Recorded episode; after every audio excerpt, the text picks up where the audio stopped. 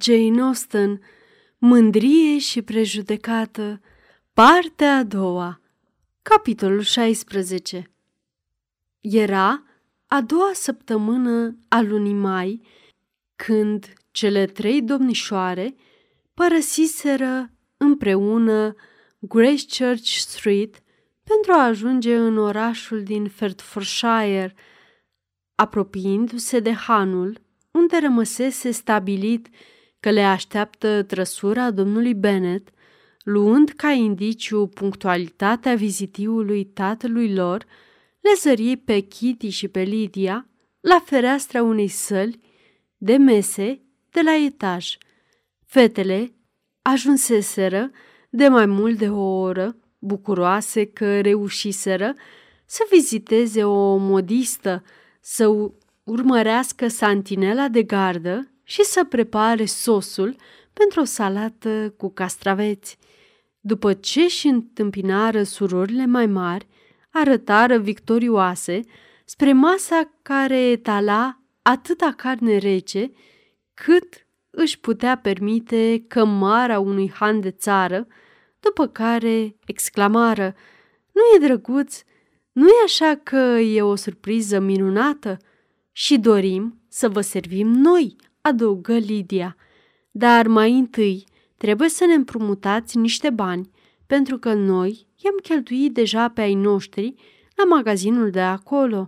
Iar apoi, arătându-le cumpărăturile, priviți, am cumpărat boneta asta.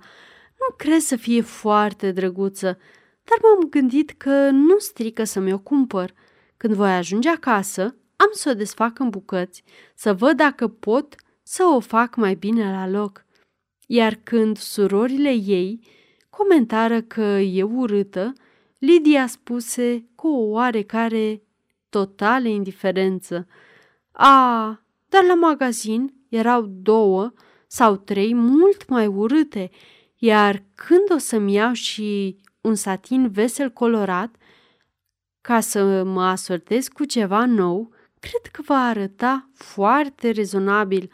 Pe lângă asta, nici nu mai contează ce se poartă la vară, din moment ce, în două săptămâni, regimentul va părăsi Meriton. Nu mai spune, se plânse Elizabeth cu cea mai mare satisfacție. Își vor ridica tabăra lângă Brinkton și aș vrea ca tata să ne ducă pe toate acolo în vara asta. Ar fi un plan încântător și îndrăznesc să spun că ar costa aproape nimic. Una peste alta, chiar și mamei, iar place să meargă. Gândiți-vă doar ce vară tristă ar fi altfel. Da, se gândi Elizabeth, ar fi un plan minunat și tocmai potrivit.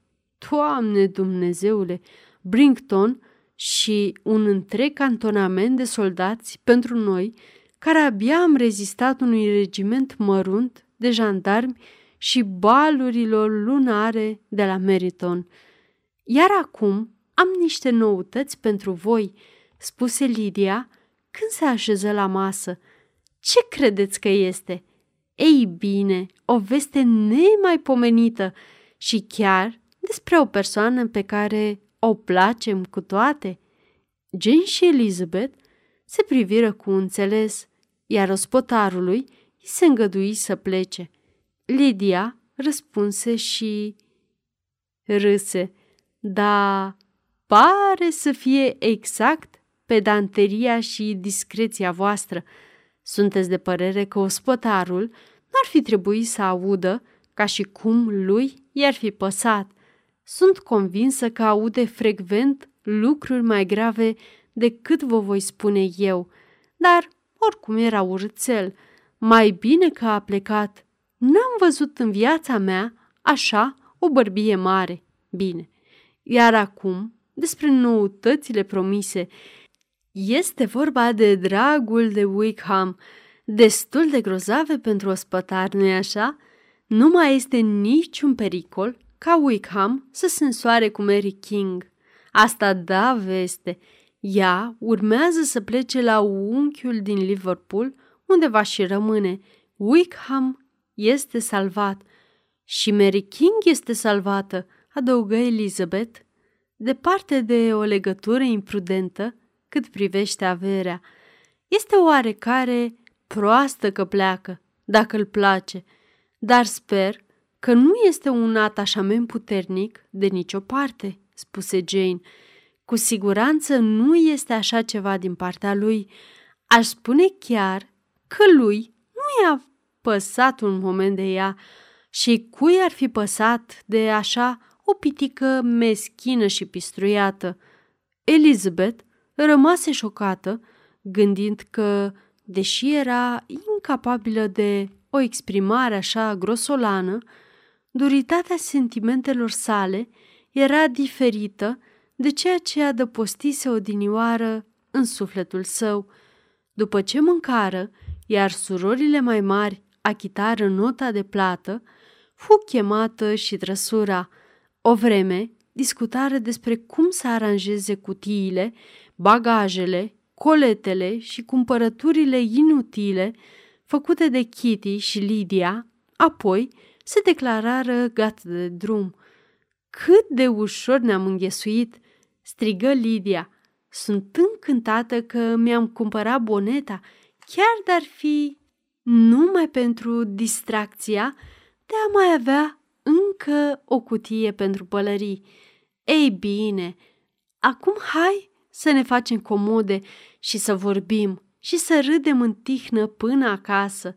Dar, în primul rând, spuneți-ne ce s-a întâmplat cu voi de când ne-am despărțit. Ați întâlnit vreun bărbat agreabil? Ați cochetat cu cineva? Am sperat mult ca vreuna dintre voi să-și găsească un soț înainte să vă întoarceți. Jane va fi în curând o fată bătrână, are aproape 23 de ani.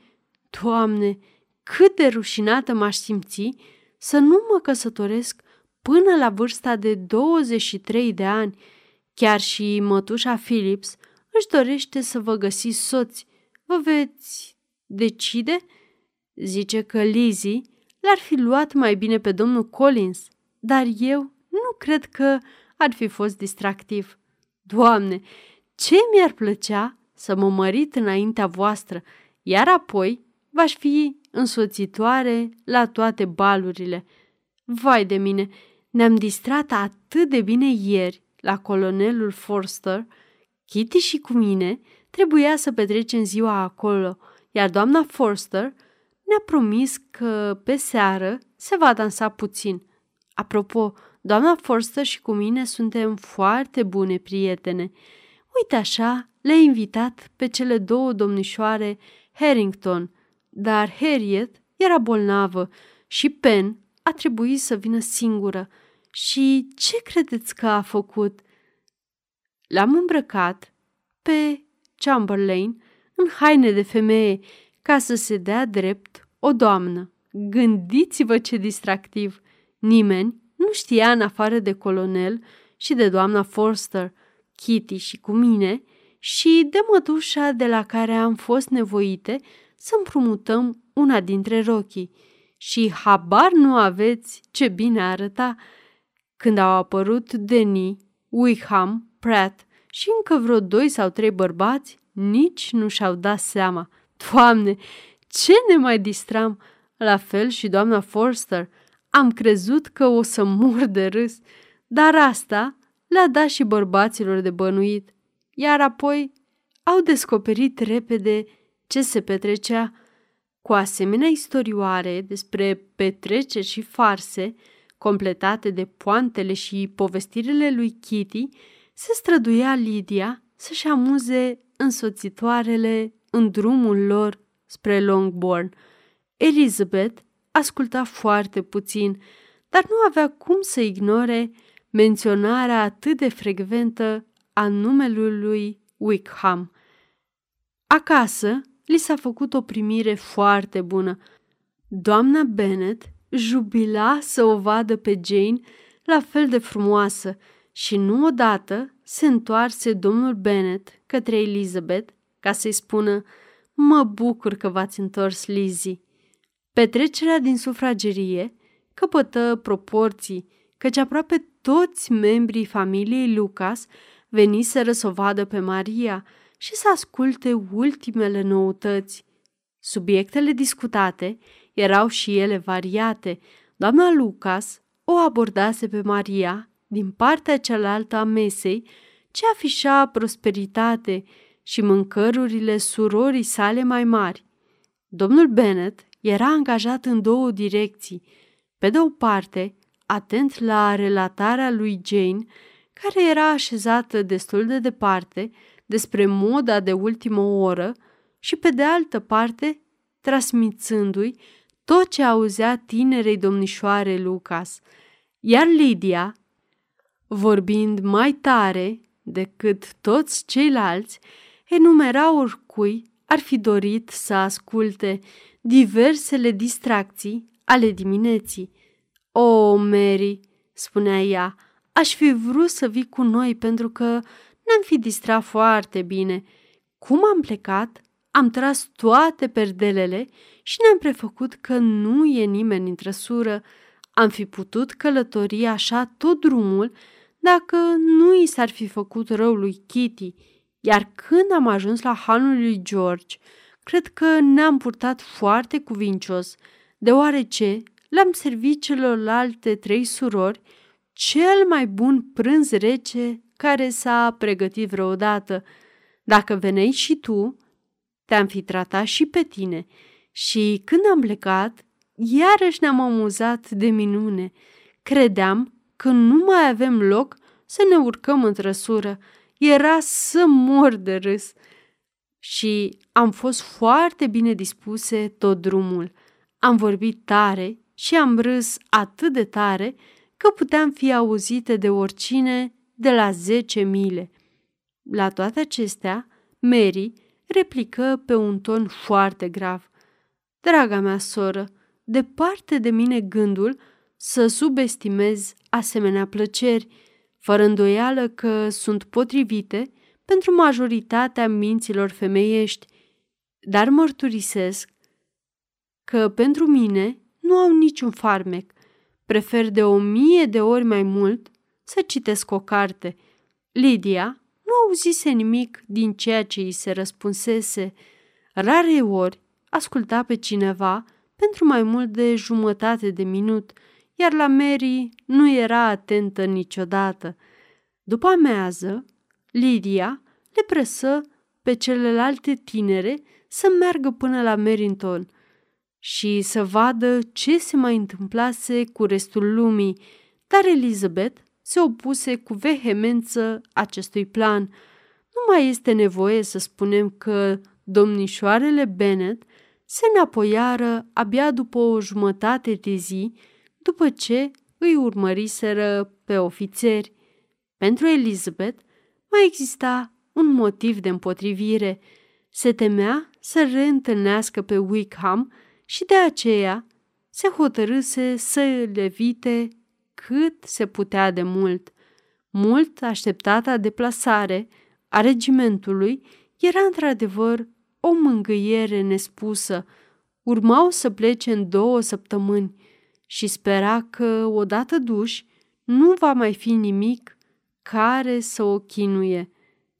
Nu ajunsese de multe ore acasă, unde află că proiectul de vacanță la Brickton, despre care le pomenise Lydia la Han, devenise un subiect des discutat de părinții ei.